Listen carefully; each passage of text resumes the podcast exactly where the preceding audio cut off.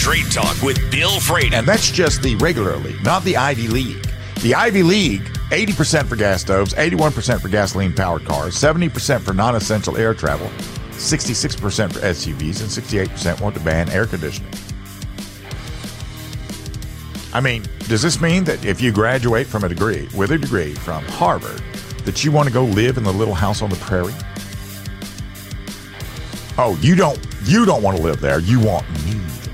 That's I gotcha. And uh, once again, back to my original analyses of this data. They're fascists. I don't see these people as dangerous to the democracy because we don't have one. They're very dangerous to the republic. And if they take over, we are finished.